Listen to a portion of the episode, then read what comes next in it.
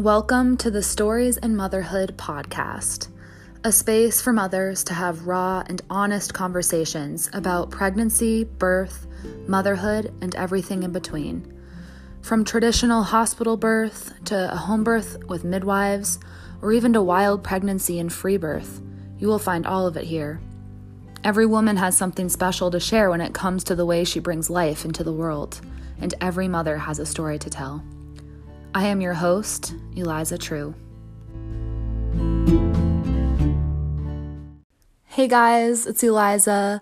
Thank you for listening to the first episode of my podcast, Stories in Motherhood. So, today I'm going to be having our conversation with one of my closest friends, Jenna. Uh, she started her motherhood journey very young when she got pregnant with her first child, Edna. And then she went on to have three miscarriages before she finally had her rainbow baby. So she has a really heartfelt story to share with us. Um, she's going to get into all the details of both of her births and also her miscarriages. So get ready for an emotional story, and I hope you enjoy. David and I decided that we um, just wanted to um, see what the Lord would do in our lives with our fertility. And so we decided no birth control. Um, and we were um, fully expecting to conceive immediately. And we, we loved that idea. And um, we did actually conceive just three months into our marriage. Wow. Um, yeah, it was amazing uh, with our daughter, Edna and um, her pregnancy my pregnancy with her was um, normal and healthy um, as far as like our plan for um, our delivery and all of that stuff is we were very much into the natural birth at home. Um, we did a bradley class um, natural birth class with you and your husband. Mm-hmm. and we're in it together. yes and we definitely I, I would have never said this at the time except to you maybe but i definitely felt like this was the mm-hmm. quote unquote right way to have a baby was to um, not only have a natural birth but have a natural birth at home um, i was very yes. um, young and i knew everything so um, so um, my pregnancy with edna was healthy but it was very very difficult um, I had really, really severe morning sickness for about the first four months of my pregnancy. And um, I never um, vomited, but it was just like this severe nausea that never went away. Um, and food was always Ugh. awful and it was just miserable. Um, and when that finally went away, yes, worst. when that finally went away, I had about a month of like, maybe a month, maybe just a couple weeks of like, it was fine. Everything was almost enjoyable and then I got this really terrible um, pelvic and back pain um, that never left. And I remember telling my midwife that it felt like the baby was falling out. And I said, That's normal, Ooh. right? And she like kind of oh, looked no. at me funny. She was like, No, that's not normal. So I think I just had like so much pelvic pressure for some reason we never really figured out why but that's how i felt with my following pregnancies too once i got later on was that wow. um, pressure like i felt like the baby was just going to fall out um so made it to 41 weeks and was really, really impatient. I'm not a patient person in general, and pregnancy just really brought out um, the dark side in me as far as my patience level. and I was done. I was just downright done. Um, yeah. Probably starting at 37 weeks, I started to get really impatient. Um, and I was just so sore. I was in so much pain. I was so uncomfortable. We were ready to meet our baby. And so I said, I'm done. I want this baby out of me, whatever it takes. We're transferring to an OB so that they can induce me. And okay. so we did. We transferred to an OB, and um, actually, the OB that delivered my little sister. So that was fun. And um, he stripped my membranes and he said, Oh, I'm not going to have to induce you. You're going to have this baby. You're going to come back to the hospital tonight and deliver the baby. Um, but in case you don't, you can just come back tomorrow and we'll induce you. Um, and so so he was pretty sure you'd go into yeah, labor. he was positive before yeah. then. Wow. Yeah, so we went home and did all of the walking, the curb walking. It was like David refers to it now as like angry curb walking because I was like fuming, Oh, no. like just so mad, like get this baby out, like walking as hard Oh, as I possibly could, pulling muscles, like getting so sore, wiping myself out. And uh no no baby. So we went in the next morning to get induced and we were all ready. We had our bag and everything we were so excited. And they were um, the people at the intake office were really confused and they said well you're not on the schedule. And we said well this is what our doctor no. told us like here we are ready to have a baby. And they said no you have to the doctor has to schedule an induction and he hasn't scheduled one for you and so he came and saw us and he said oh i'm sorry yeah, there was a misunderstanding i will schedule you to get induced tomorrow and if you have been pregnant, you know that that is devastating news that you have oh, to Oh, wait no. another day to get the baby out of your body. And had you been having any contractions at all? Um, good question. Yes. So I had, um, yeah, I completely forgot about this actually until you just brought this up. It's amazing what memories can be erased after you have the baby um, I had what we found out um, was called prodromal labor. So it's basically painful contractions, um, different from um, Braxton Hicks contractions, but they do not uh, lead to um, cervix dilation. So painful. Um, they can be long. They they look and feel like real contractions. I went in a handful of times. I got monitored, and they were like, "Yep, you're having these contractions. These are real, um, but they're not." Um, producing a baby. And so I was having those for weeks, like starting at 37 weeks, I was having these contractions. So yeah, I forgot about that. That was like Oh, wow. so much um, of the impatience too, because once you start having contractions, you think, of course, the baby's going to arrive. And so this is four and a half weeks now of contractions and no baby. So I have the um, Pitocin going through my veins, and they started out pretty slow to see how your body responds. And everybody that I had talked to had told me how powerful Pitocin is and how it gives you these insane contractions a lot harder and a lot sooner than um, naturally than your body would if you didn't have Pitocin. Um, but I I wasn't worried about it, and I just felt like I was going to be able to handle this and to do this without any pain medication. Wow. And so um, we started walking um, around the delivery floor uh, just to get things moving. And um, I remember the nurse saying, Wow, I've never seen a pregnant woman walk that quickly up here. and I'm thinking, Wow, I am so strong. I I am the strongest pregnant woman. I'm going to be able to do this. No pain meds. I'll go down in history as like the Oh. woman who wasn't fazed by Pitocin. That's awesome. And then that Pitocin hit me. It hit Oh, my no. veins and I I can't describe the pain. I can't describe the panic that I felt. Hmm. Um I it really went from 0 to 60. It was these little contractions at first that I was like, "Oh, this is fine. This is is this labor? Like this must be labor. This is no big deal. I can do this." and then it was like boom, like Oh, no. um panic hit me. And I probably went just about 30 minutes with those contractions before I said, like, get me the get me the pain meds, get them Mhm. now. And my nurses were so lovely and they knew that it was my plan to do no pain meds. And so they said, Well, should we try the um the gas? I don't know what is that gas called that they Some kind you? of laughing gas. Yeah. Yeah. So they uh, they were like, I was, I was like, okay, yeah, we can try that. And I didn't say it that, you know, concisely because I was in incredible Hmm. pain and panicking. But they brought in the gas, and I tried that, and it didn't even touch the pain. It was like a joke. I was like, "Are you kidding me? Get this away from me!" Hmm. And I said, I want the epidural. And my nurses again said, Are you sure we can try getting you in the tub? We can do all these things because they knew that this was my plan. And they were be- they were doing a really good job by asking if I was sure and I got very honor you. impatient. Yeah, I got very impatient at that point. I said, "Get me the epidural! Like, stop, stop arguing with me. Get me Mhm. the epidural." And so they did. Um, it, it takes a while to get the epidural going, though. They have to like put in the request and all that stuff, and then the anesthesiologist has to come down and get you all prepped. And so during that time, I had the gas and I was literally just trying to survive is what it felt like. Like I was like gasping in this gas and um everything around me was like dark and blurry. I couldn't see clearly, I couldn't hear clearly.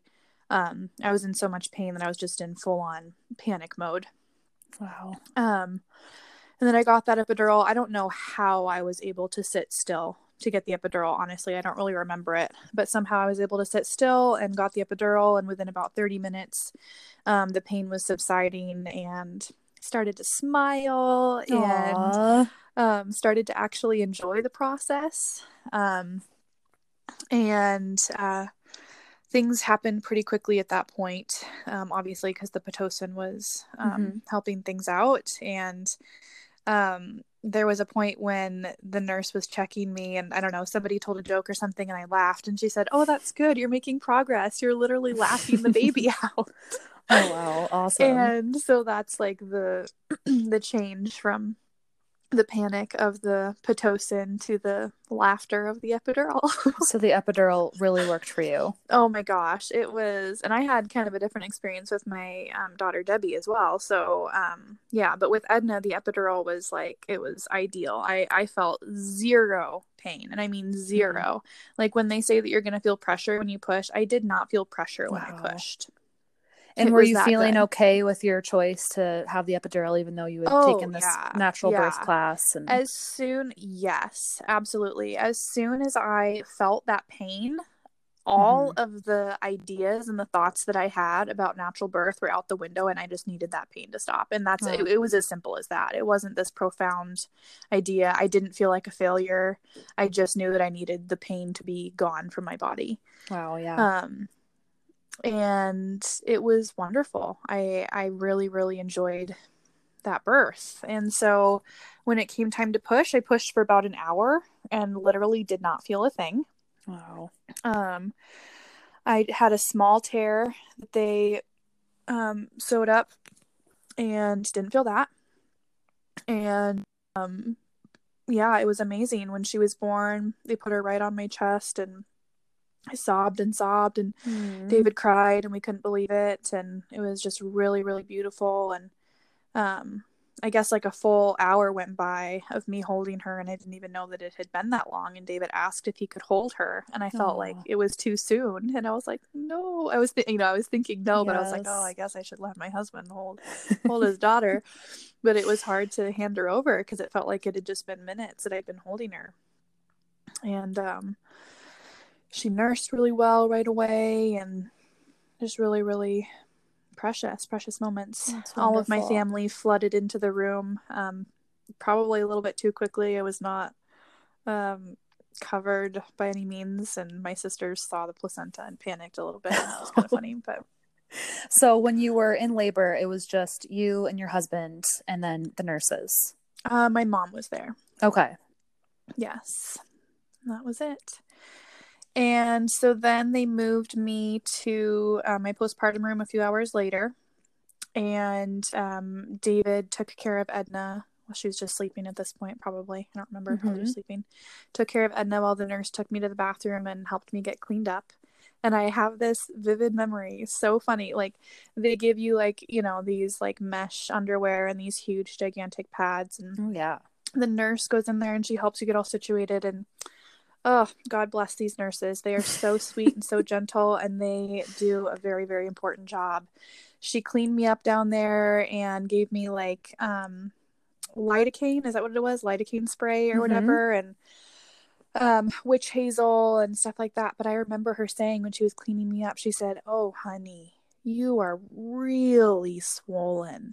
Oh no. this this is a woman this is what she does like Oh, she no. she sees this all day every day Oh no. and so for her to point that out was a little bit alarming and um yeah i i felt the effects of that for for weeks and i i think that a lot of it really had to do with because my epidural was working so well i really i and i didn't feel Oh, anything so i didn't i didn't know that i was probably pushing too hard and too fast right. But I didn't know that because I didn't feel anything. So um, I would say that that was the one downside for me to the epidural was my recovery time afterwards. Mm, Because I think mhm. that if I had been able to let my body um, do it on its own and feel that that I wouldn't have torn myself up as badly. Yeah. Um but yeah, we went home the next day. The car ride was very, very, very painful. They gave Oh, me one of those inflatable donut pillows, and I lived on that thing for weeks. Um, I was in significant pain for a good six to eight weeks, and I Hmm. mean, like anytime I moved, I was in pain, severe pain. Um, and I wrote down on, your notes- body. Yes, yeah. I wrote down on my notes, so tired, so sore, so much blood. Oh wow. um but really like i just remember like this new version of tired that i had never Yeah. experienced before and that's just all that i can explain it as it was just like this new level of like Wow. you- you're kind of like walk i don't know it almost felt like walking through a dream each Yeah. day like you're just you're going through the motions almost um and it's amazing what our bodies can do as women when we're tired like Yeah. we're really we're able to meet our baby's needs and do it all but um man i was tired and sore and bled for a long time and Well, there's just so much to learn too. You have just gone through something so significant on your body, and then you have this new being there that's relying on you and your body to sustain them. So, exactly yeah. So, with Edna, was she um, nursing well, and your milk came in, and how was that experience? Yeah, that was really good, really amazing. I had a lot of milk, like more than enough milk, which I know is a huge blessing because um, not all women have a lot of Mhm. milk. It's, it's a real struggle for them. And Edna did nurse very easily. Um, her latch was really painful, which we learned later on. She did have a lip tie, Okay. um, but we didn't know it then. I just thought that that's what nursing a baby felt like. I just thought that it really hurt. So, one thing that I was very nervous about after giving birth was my first bowel movement Oh, because yeah. people have told me, people had told me, especially my mom, that it was going to be really bad. okay. And she advised me to take laxatives. And so I did. and each day following that I didn't have a bowel movement, I would take more oh laxative no. and more laxative and more laxative. uh oh. And so when I finally did, I was sick for weeks. What? Yes. Like I the re so I really quote unquote bounced back to my pre-pregnancy body pretty quickly after Edna. Yeah. And I know that it's because I was taking so much Oh, wow. laxative that I literally was not keeping in nutrients. Not recommended. Don't try this at home. No, it was terrible. Like people would bring us food, bring us meals, and I Oh. wouldn't eat because I knew that I couldn't keep anything in. Okay. And so wow. David would eat, and I was starving for a few weeks until I could get my stomach to settle back down from all of those laxatives. Yikes. It was bad. yeah, so bounced right back, Yep. um, but was pretty sick. So, Okay. yeah. so moving along, um, I think that's. I don't know. Do you want me to add anything else? I think I don't think so. Yeah, experience with Edna. that sounds good. All right. So um about four so I'm bad with dates and times. I I Mhm. don't remember things that way, so I'm not a lot of this might seem a little bit um uh, off or something, but yeah. so around when Edna was about 3 or 4 months old, we got pregnant again. Um Wow. And we were very excited. Um and we felt relaxed and we felt peaceful and we were ready to have another baby. David and I wanted um, seven kids. Okay. Wow. We had decided that we wanted a lot of kids, and so we were excited to have them close and to have them quickly. And so this was a really exciting thing. hmm Um, so I noticed that I was feeling a lot better with this pregnancy, and so I just chalked it up to being that I'm having a boy and not a girl, and that's why I'm I'm not having any morning sickness. And we had our 10 week ultrasound scheduled because that's typically when you go into your first OB appointment is when Mhm. you're around eight or 10 weeks pregnant. So I went into my 10 week ultrasound and um, they did a scan. And this was with a new midwife um, that I hadn't seen before. Okay. And she told me that there was no heartbeat. Mm. And I told her that she must be confused and that we had probably conceived at a, at a different time, that the baby was Mm. probably too small to have a heartbeat at this point. And she not so gently told me that no, this baby was not alive. It had stopped growing at six weeks, and um, there was not there was no heartbeat, and there was not going to be a heart a heartbeat. Wow. And um, I was completely shocked and confused, and um, in denial. And mm. I just kept telling her that they got the timing wrong or the date wrong or something. And so she said, Well, let's do some blood tests to confirm it. And so they did. They drew my blood that day, and then they drew my blood, um, I think either one or two days later, I think the next day, the next 24 hours, and did okay. determine that my HCG levels were going down, which mm. um, did mean that I had had a miscarriage. Wow. And um, yeah, like I said, I was just completely shocked. I, I know that that I knew that this happened, but I mm-hmm. I had never dreamt that it would happen to me. It, it hadn't right. even it hadn't even crossed my mind that it could happen to me. Mm-hmm. It wasn't even on our radar. Yeah. Um and I remember calling my mom after the appointment and in tears trying to explain to her what had happened and she responded basically the same way that I did. She was so confused and she was in denial and she kept saying, "No, that can't be right. I'm sure oh, I'm wow. sure they didn't get it right. I'm sure they saw, you know, just same thing and um she was so shocked too and uh yeah so a lot of denial and hmm. shock there and so once we confirmed that um, I had had a miscarriage, um, that midwife prescribed me a pill to take um, to pass the baby at home.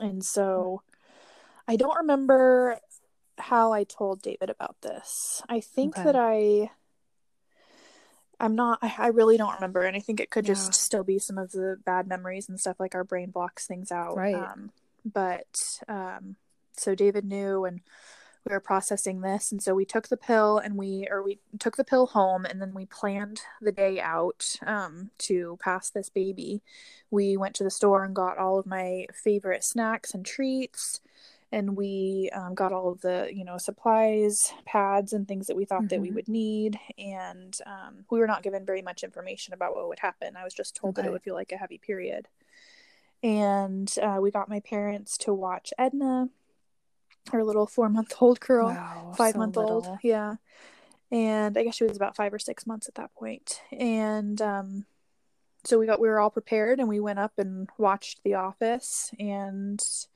um we were ready to miscarry our baby and we took the pill and nothing happened. Hmm. for days nothing happened. The pill did not work. Um, wow. and so that was really hard because we were emotionally prepared and you know as prepared as you can be and ready for this to happen and to be over with and nothing happened. And so we had to schedule a dnc a surgical dnc and um, then about two days before the, the procedure was scheduled, I did pass the baby oh, okay. naturally. Um, and I, so I just started having these really bad cramps. We just gotten home from church and I was having really, really severe cramps in the car mm-hmm. on the way home from church, but I didn't really think anything of it. And I went to the bathroom and passed some really huge clots and then I passed the baby and wow. I saw him and well, we don't know if it was a boy or a girl, but um, we named we named the baby Gabriel, and I do refer to Gabriel as him. Yeah. Um, we saw the baby, and um, it was very very traumatic. It was very bloody. I didn't know. I had no idea what to experience. I didn't know that I would see him. I didn't know what it would feel like, and it was intense mm-hmm. and traumatic. And I remember that I didn't cry. Um, I just walked out and said to David, I can't I can't remember what I said, but I think I said like, "Well, it's done" or oh, something, oh, wow. something like that. Um, just in shock and yeah. a little bit traumatized, to be honest. Yeah. Um. So, from there, we were told that it was just a fluke and that there wasn't anything wrong with us per se, and that we shouldn't have any problem conceiving again. And they even recommended that we try to conceive right away. Okay. Um and we did we conceived almost immediately hmm. i think just like a month or a month and a half after we lost gabriel we conceived again amazing yeah and um, so we got an ultrasound early on because we had had a loss and I wanted to make sure that everything was okay. So we got an ultrasound at about eight weeks, I believe. Okay. And they did say that the baby's heartbeat was not as fast as they would like it to be and that he was smaller than he was supposed to be. Okay. But I just thought, oh, well, there is a heartbeat. That's wonderful. He's going to be fine. Um, we'll schedule another appointment. So they scheduled another appointment for a couple days following. And we went back in and had another ultrasound, and he had died. There was no heartbeat. Um, and so he died at nine weeks. So Gabriel Mm. died at six weeks. Isaiah died at nine weeks. And um, because I was so traumatized from having my miscarriage naturally, I said, I don't want to take that pill. I want you to Hmm. do a DNC. I want to be Okay. asleep. I don't want to see it. I don't want to feel it. I just want to be done Yeah. and um, they had said that since this was my second one they wanted to um, they say they, they refer to him as tissue Oh. um, but what they mean is they wanted to take the baby they say we want to Mhm. take the tissue and test it but they mean we want to take the baby and test him yeah. so they took the baby and they um, after the dnc they um, did some dna testing on him and they found out that he was a boy he was an abnormal boy so it, it's confusing i don't remember the exact thing that they said but he had like um both chromosomes both male and female chromosomes but he Hmm. was like more male Okay. um and he had like this really rare random um genetic anomaly Hmm. that's like a one in a million thing okay. and they said i don't know why this happened but it won't happen again like it, it this can't happen this probably will not happen again it was one in a million and um so at that point we decided that we wanted to try one last time because we were like we have lost two babies and we Yeah. we would like to have a healthy baby. This has Yeah. been really hard and we would like to have a healthy baby. And so we decided let's try one more time. And if we are unable to have a healthy baby then we're going to be done. And so we did try and we conceived again almost immediately. And by this time probably about oh gosh. I don't know. Nine months? I'm so i'm so bad with the dates and the times but it all happened so fast so close together. Um so the first ultrasound looked good um but then after that first ultrasound we got a call from the ultras the lady that did the ultrasound and she said um there's something that didn't look quite right. We think that um, the levels of amniotic fluid were a little bit off and so we need you to come in for a second ultrasound and so we were thinking like oh okay. So we looked that up and and saw what it could be and it seemed like a minor issue and so we weren't concerned. We are like this is going to be fine. Okay. and so we You're went back good. in yeah we were feeling good. And so we went in for our second ultrasound and they said um, they gave us some really bad news. They said so what we're seeing is called a cystic hygroma and it's on the back of the baby's neck. And oftentimes what that means is that the baby has some sort of genetic anomaly Okay. and a cystic hygroma of this size is usually going to be fatal Hmm. and um, I was in denial about that. I really trusted that the Lord could heal this baby and that this baby would be healthy. And so we just continued um, to get tests. And at this point, the doctors had suggested termination of the pregnancy. And we said, no, we're not going to terminate the pregnancy. That's not an option for us. Um, and so we got some tests done. We got some genetic testing done, just a blood test, which came back inconclusive. Um, and so once we got to the point where you can do a, an amniocentesis um, safely, we did that. I don't remember how far along Hmm. I was. Um, but the amnio confirmed the baby had Turner syndrome Okay. which is actually a pretty common genetic anomaly that happens only in girls. And so we knew that she was a girl. Mhm. And um, Turner's, um, yeah, so basically, I don't remember all the details, but I think it's like 98% fatal before birth. Oh wow. Um, but we were still, I was still hopeful. I, I thought that the Lord could save her and that she could be healthy. And um, at the very least, I thought that she would um, grow until she was about 30 or 35 weeks in my belly and that we would get to hold her and get some good pictures with her mm. and meet her and, you know, have build some memories with her. And that's what our OB thought too. He said that he just had a case of a woman who had a baby with Turner syndrome and that baby made it to about 34 weeks. Okay. Just, um, and you thought your to, was stillborn. Yeah, yeah. Yeah. Yep.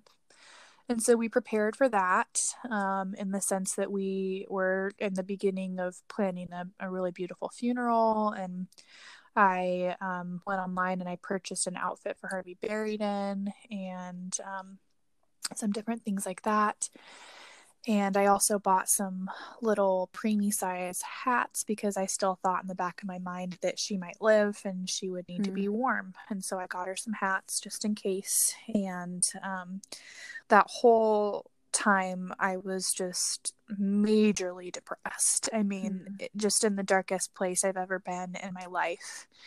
And my sweet little daughter, Edna, in the meantime, is just growing and she's in her first year of life and I'm missing it quite honestly mm-hmm. I'm I'm so depressed and um, just in this dark dark place and having a hard time getting out of bed and having a hard time letting David leave for work and I'm crying all the time and wow. just a huge mess um, and we had a Doppler, a fetal Doppler, to listen to the baby's heartbeat at home.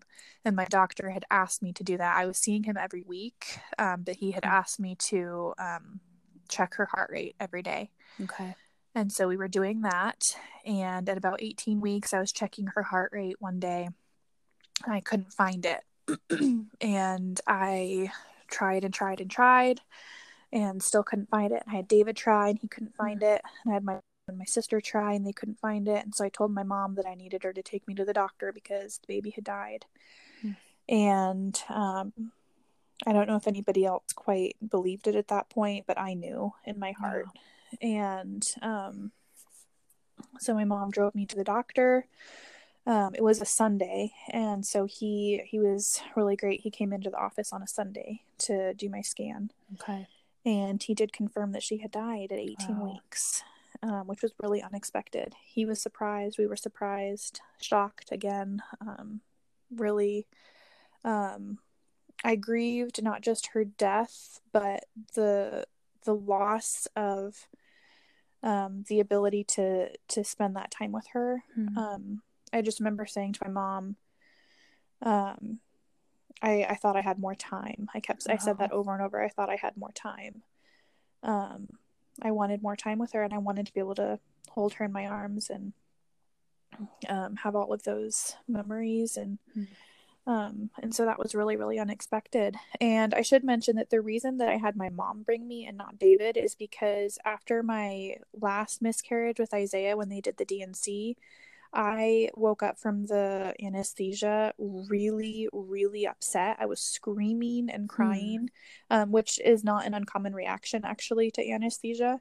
Okay. Um, so they weren't alarmed, but David was really um, disturbed, and okay. it, it really made him uncomfortable. Really made him nervous and scared for me, mm. and I hmm. didn't want to put him in that position again. And I was just trying to protect him, so that's why I had my mom bring me. Okay. And I had him stay with Edna. Um, so that's why my mom was there with me. David yeah. was incredibly supportive, and obviously he stayed home and took care of Edna. Um, and we let him know as soon as we knew that she had passed away. Okay. And um, so, yeah, lots of shock and surprise mm-hmm. that we weren't going to be able to follow through with those plans. Um, and so, this doctor, this OB, was um, really, really great um, on the medical side of things but he was not very empathetic.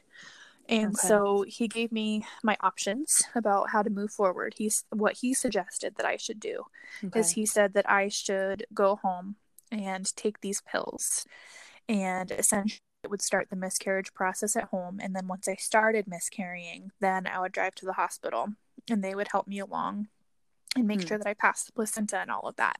Okay. Um, but this really startled me because I said, well, I don't want to miscarry in the car on the way there. Like, I don't want to. That just right. I, I don't want to see my dead baby while I'm driving in the car. Right. I don't know. Uh, you know, she's very. They, they've told us that she's um she's got this large um cyst on the back of her neck. She's very very look like a normal healthy baby and Mm. honestly i was very nervous i was afraid to see her i was afraid of what she would look like Okay. Um because i didn't want to remember her uh, because the way that i pictured her was was a beautiful sweet little Yeah. tiny healthy baby and i didn't want to remember her in a way that was not that pretty picture that Mhm. i had in my head and so i said i don't want to have her in the car and he not very sensitively said well we're not concerned about that we're just concerned about the placenta so just Oh. if you have her in the car if you have it in the car bring it in and Mm. then we will make sure that we get the placenta removed. Wow. and that was very very upsetting. And so i said no i'm not going to do that. I want you to do a D&C and so um, that's what we did. And they um, yeah i went in for surgery and they removed eleanor. We named her eleanor. Mm. eleanor hosanna Beautiful. and yeah. And they um gave me a form. It was also it was also fast and our it was so different than what our plans were. Um it just all happened so quickly. They gave me a form that said that a baby born before 20 weeks um can like the, the hospital will just take responsibility for disposing i don't think of of taking care of the body.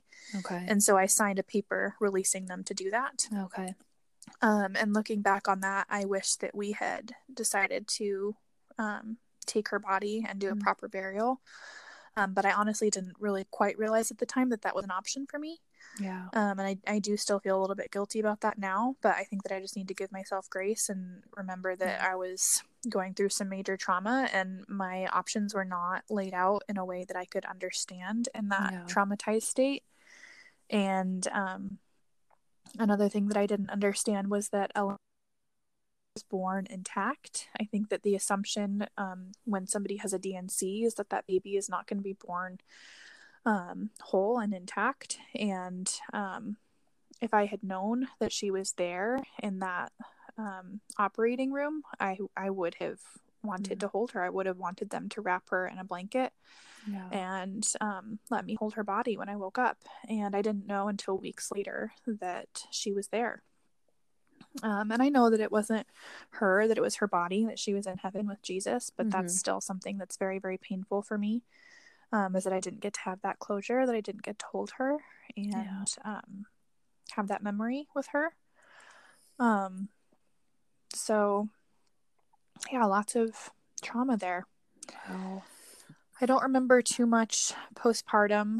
Um, the grief was uh, really intense. Uh, I don't know if you've heard like the I don't know like books or people will talk about how there's like this um, almost like uh, I can't think of the word like for when, when a woman loses a child or like for for a type of grief that's so deep like there's like this wailing sound Oh, yeah. do you know what i'm talking about Yes. Yes. that definitely. that a woman makes Yes. and like i recall myself making that sound and i like even even in the time like i was thinking i was like oh this is what they mean yeah. like this is that feeling this is that Mhm. sound um and it was just Ugh. really deep despair and really deep grief and it was very very very incredibly painful Mhm.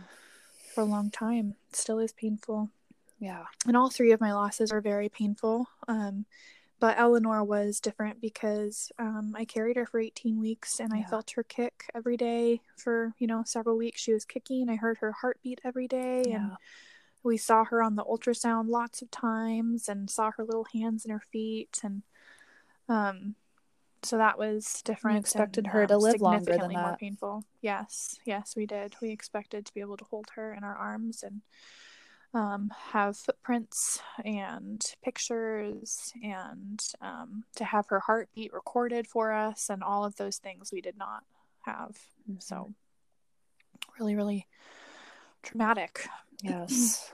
so we ended up having just a really small memorial service for her because um, I just felt so devastated. I didn't know how to move forward with our funeral plans when it happened so differently than I had imagined. And so we just had um, my family and um, our very closest friends over to our house for a small memorial. We released a whole bunch of balloons for her and I was able to share a little bit of my feelings with my family and my friends, and that was a good time to um, grieve and to express to them my feelings a little bit. So I think that that was good.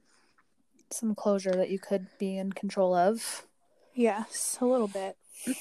yeah. Um, and then after that, unfortunately, nobody told me um, that about the the trauma and the effects that loss can have on your brain and on and on your mental health mm-hmm.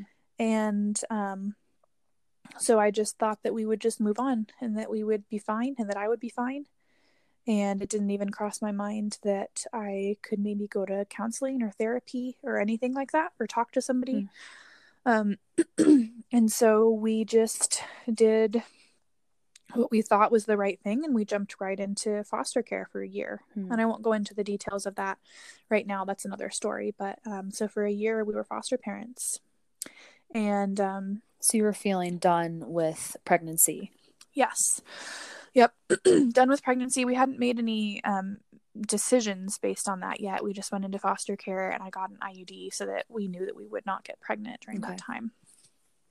And a year goes by and um, i have for for lack of a better term a mental breakdown really.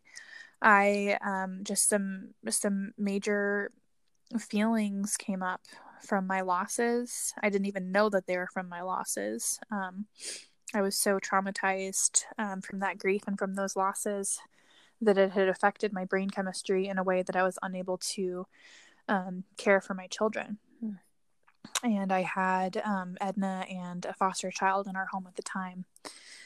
And we had to move the foster child to another home because I was not wanting to live and I was having all kinds of major issues.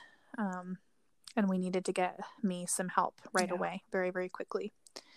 And so I found a really good therapist, and she did EMDR therapy for me, which is it stimulates um, both sides of the brain and actually helps to correct um, the parts of the brain that have been affected by trauma. It actually heals those pathways in the brain um, as you talk through the trauma.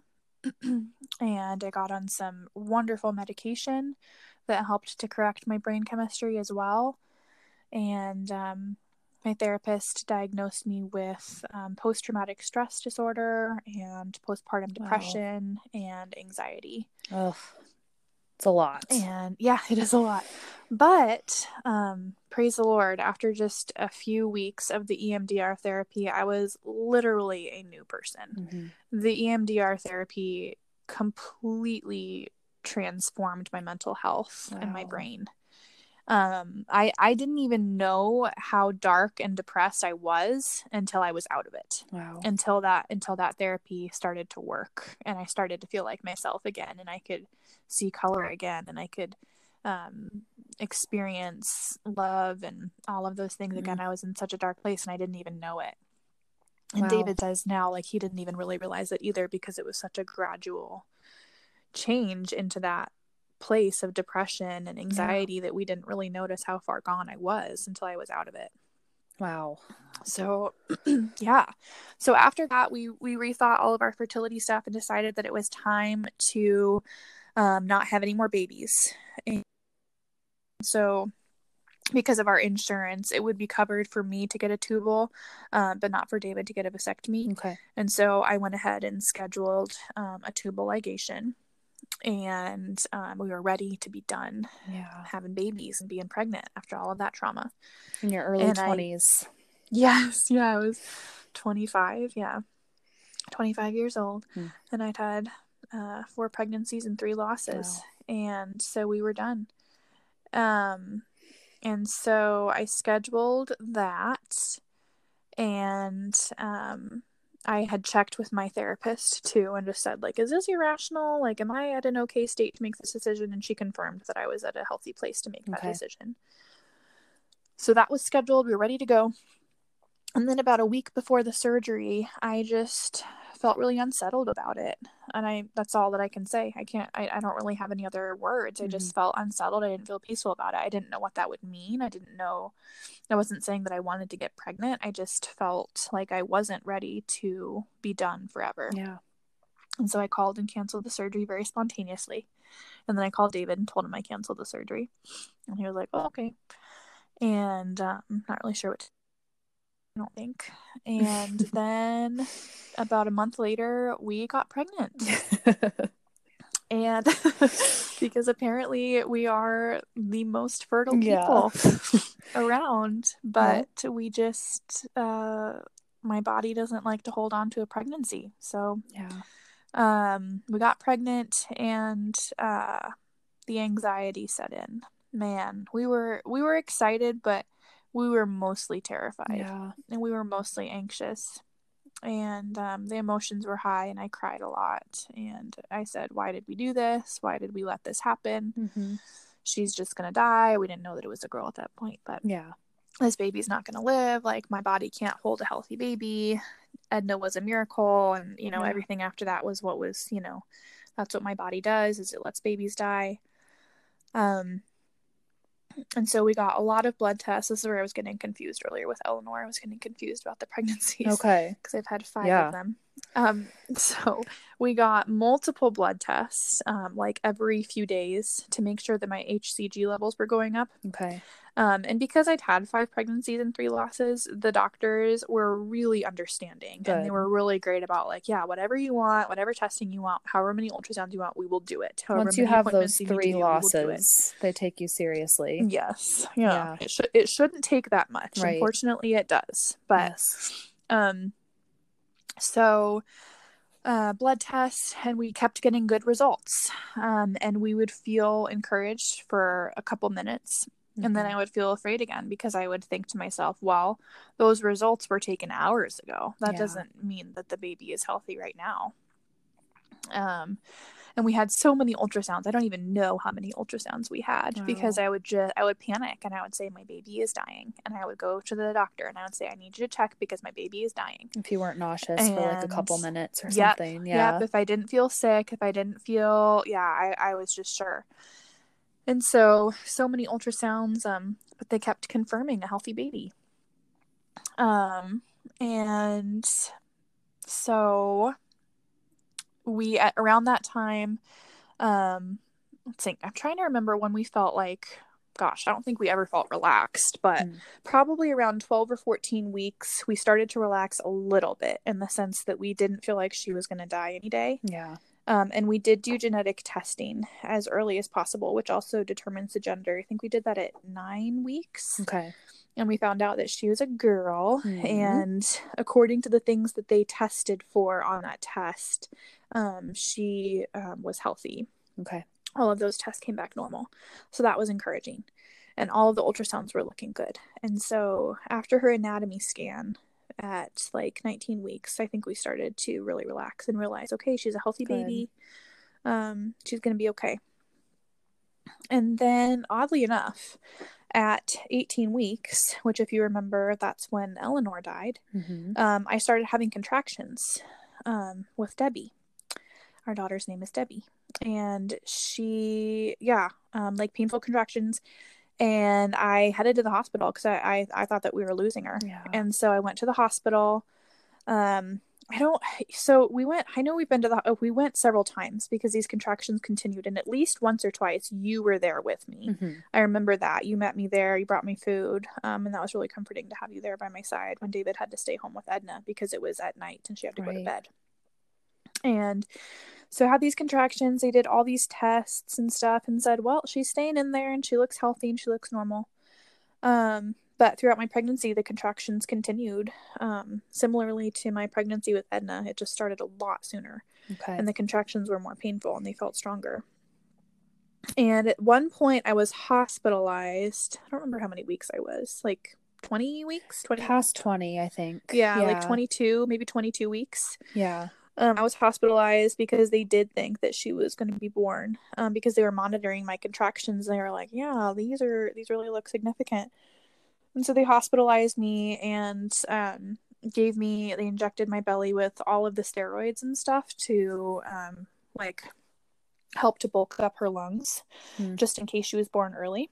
Help develop her lungs, and um, they were they had me on magnesium something or other. That's not the full term, but it was mag- some sort of magnesium. um, to stop the contractions. Um, and it didn't work. It just made me feel really sick. Mm. But I was there for a couple days and they wanted to keep me longer, but I said that I was done. I was like, I'm miserable here. I'm not getting any sleep. And it's not stopping the Um, contractions.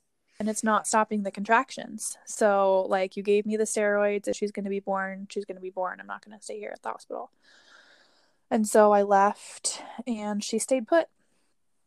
Um, but the contractions did not stop. And so I became very impatient. And at this point, I was like, I think after we hit 24 weeks, I was like, okay, Debbie, you can go ahead and be born because at 24 weeks, like, like healthy enough to, you know, live. Right. Like, that's how miserable I was with these contractions. I was like, okay, you come knew she now. would be in the NICU for months. And yeah, I knew that. I Yeah. knew that she would be in the NICU if she was born, but I was in so much pain and discomfort and not getting sleep um, that I was willing to accept that, which sounds crazy now looking Yeah. back on it, but I do remember feeling that way because Mhm. my body was just so exhausted. Um, so um, we made it to 37 weeks, and I'm miserable and anxious every day. And um, we went in because I was having some more severe contractions, and um, I was dilated to I think three centimeters, and so we were Mhm. super excited. We're like, "Yes, we're gonna have the baby!" Because with Edna, I didn't dilate at all until I had pitocin, and I was Okay. 41 and a half weeks, so we thought that we were having her. Um, And at 37 But- weeks, it's completely healthy to have a baby. Oh yeah, totally. Yeah, we were ready, hmm and they wanted to send me home, and so we were feeling really, really discouraged, and we're like, she's never gonna come out, you know. hmm And so we were getting ready to head home, and then my OB walked into triage, and she was just like an angel walking on light. and she came in and she said, "I'm gonna give you your baby today. I'm gonna let you have your baby today." And I like was so shocked, and I like started crying, and I was like, "What? What are you talking about?" And she said, "Well." Your baby's heart rate is a little bit elevated. And she kind of gave me like this little like wink wink look. Mhm. And she was like, So I need to break your water and I need to get this baby out because her heart rate is a little bit elevated. Yeah. And really, she was just taking pity on me because I Mhm. had been in her office every week sobbing, telling her how much pain I was in, how exhausted I was from these contractions that I've been having for like, what, 20 weeks? Right. 19 weeks. Um, and asking her like if I could sign a form to induce me early, like what can I do? How can Yeah. we get this baby out? And so she quite quite frankly just took pity on me and was like, We need to get this baby out. We need to give you a healthy baby. She was probably concerned about your mental health too. yeah, Just knowing yeah, that. which really needs to be taken into effect because I was telling her I was like, I'm gonna get this baby out. Like I had taken Mhm. castor oil at that point. I had I Right. was Oh, doing whatever. I could to get this baby out. I was not in a good place. Mhm. And so um I was 37 and a half weeks. So she was Debbie was more than more than healthy enough to be born. Mhm. Um, so yeah, she induced me, and um, I got an epidural with Debbie as well. I was all about it this time, Yeah. all about that epidural. So they they started the epidural before they even started the pitocin. Um, but it was a much different epidural. It was very interesting having had two, because I could still move my legs and my toes, and I could feel them. Um, and so, and I could feel my contractions. They weren't painful, um, but I could feel them. And then when it was time to push, I could definitely feel the pressure and I could definitely feel the urge to push. And um yeah, that was really really interesting and really kind of cool that it was like I didn't necessarily feel like there was some pain. Um but um not terrible, but I felt a lot more than I did with Okay. Edna, which I did like. I enjoyed that. Um just feeling like I was able to control like when I would push, I didn't feel like I needed them to tell me or anything. Like I just let my body do what it needed to do. And um I think that I like healed better that time too. And I think that probably has a lot to do with it was that I was able to feel it. Um so yeah, she was born after what like I pushed I think for 3 or 4 contractions. You were there. Yes. Eliza was there. I was the Um, doula. She yes, she was born after three or four contractions, and um, most incredible moment of my life was when she was put on my chest. Um, I can't I can't put it into words. Mm. We were sobbing tears of relief and joy and shock, and just like we could not believe that she was there and that she was healthy. And after everything that had happened, she was our sweet daughter and I wasn't going to let her go. and um she wasn't noisy, but it turns out she's just not a noisy girl. Mm-hmm. But at the time, she didn't wail, and they, they really, they, I guess the doctors like them to cry so they know that they're getting their lungs clear. Yeah. Um, but she didn't do that, and so they um, did take her away and brought in the NICU team and um, made sure that she was breathing and all of that, and she was. Mm-hmm. She just turns out a really calm, gentle, quiet girl. Mm-hmm. Um, but that was hard when they took her away from me because yeah. I was like, nope, I need I need her. But I needed to know that she was healthy. And so that's why I was fine with them taking right. her because I've had so much history of babies not being healthy that I needed to make sure that she was. Yeah. And that was a little bit um, scary when they had her over there and they were checking her out because they weren't really telling me anything. They were just looking her over and they didn't say, like, she looks good mm. or anything. They mm-hmm. just didn't tell me anything until they handed her back. And I remember you were there and you kept like he would like turn to me and like give me a thumbs up and say like she looks good but i was like are you, you don't know just being nice are you just trying yeah. to encourage me and like something terrible is happening over there right. like she's not breathing and you're just trying to you know like keep my hopes up or mm-hmm. what like i because i couldn't see her at all so i didn't know yeah um so that was a little bit stressful but they handed her back to me all wrapped up and I got her out of that swaddle and put her back on my skin. I was like, What are you doing? I need this baby's skin mm-hmm. on my skin right now. and um Oh, I forgot to mention that during that time, um, when she was like 20 weeks or something, we had decided that we were going to go through with a tubal after she was born, a tubal ligation to mm-hmm. become sterilized, not have any more babies. And we were committed to it at that time. And so I signed my papers and stuff. And um, my OB had told me that the best time to do it would be right after she was born because my uterus would still be like inflated or whatever, which makes yeah. it easier for them to do it. Um, otherwise, I would have had to wait for six weeks. So I'd have to go okay. through six weeks of postpartum and then go back for surgery and then recover from surgery. And so I was like, oh, yeah, it makes so much more sense to just go get a surgery, mm-hmm. recover from surgery and postpartum at the same time. But I didn't realize how hard it would be um, to say goodbye to my sweet little girl just a couple hours after wow. she was born. Because it was, it was like so two or three hard. hours after she was born. They said that they needed to take me to prep me for surgery. And um, and then the prepping for surgery took a couple hours too. So i was just without my baby. I'd had mm. my baby a couple hours ago and i'm prepping for surgery and i'm like why did i choose to do this right now? I need my baby. Um so that was not fun. But they did my tubal and everything went well and they let me have debbie right afterwards and good left the hospital a couple days later and yeah. I bled for 14 weeks oh. after debbie that's a long time. That's a long time. Normal is around what six six to, weeks. Yeah, yeah, around six weeks. Yeah, I think, or I know it was because I was so excited to not be pregnant, to like be feeling good and energized again, and so excited to have a healthy baby that I just started doing all the things. Like wow. we went out on long walks and like hikes, and we were out moving. And I think that if I had just put my feet up for a few days, yeah, I would have um, healed a lot better. But my you were just, just tired of resting. To... I was tired of resting. I'd been on bed rest trying to keep that baby in there, which I forgot mm-hmm. to mention. I was on like modified bed rest um, for a lot of those weeks. Yeah. So I was tired of being on my couch. I wanted to get up and move. So yeah, wow. bled for 14 weeks, and then um, my body is much different now. I didn't do all of the bad laxative stuff. So Good. yes. So I've got this big soft postpartum belly that probably will never go away. Beautiful. I've had yeah. Because I've had two full term pregnancies and three partial pregnancies and mm-hmm. my uterus is all stretched out and this is my body now. So nice comfy spot for babies to rest. It is, yes. Yeah. And then we'll say, Mom, your belly's so soft. Oh, I love that. Yeah.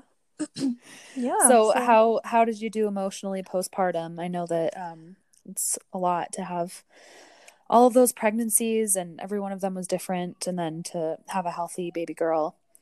Yes.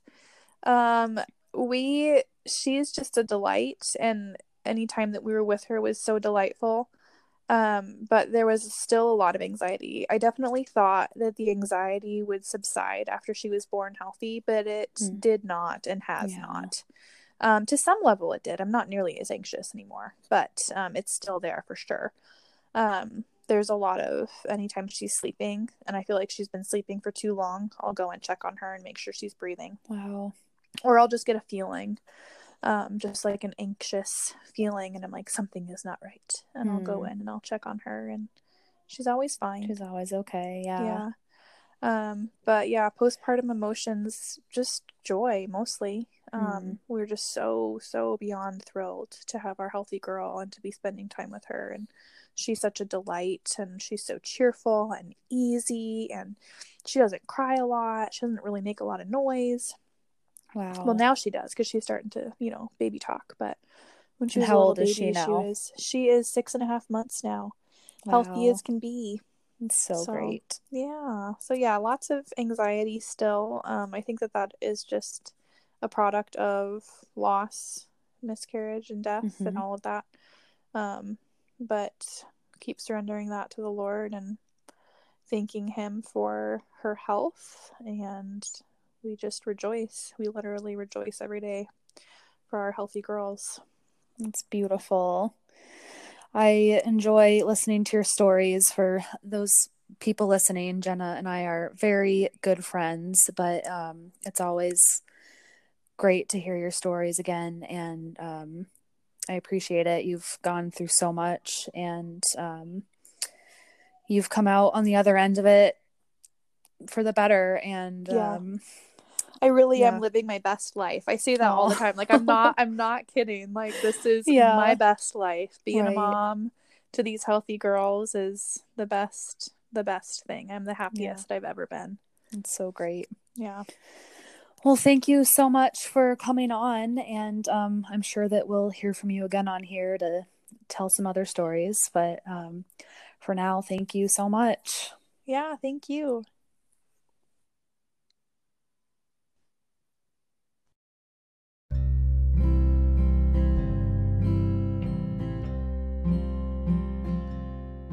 That's all for today. Remember to subscribe to Stories in Motherhood and leave a review while you're there. If you would like to share your story, please message me on Instagram at Stories in Motherhood.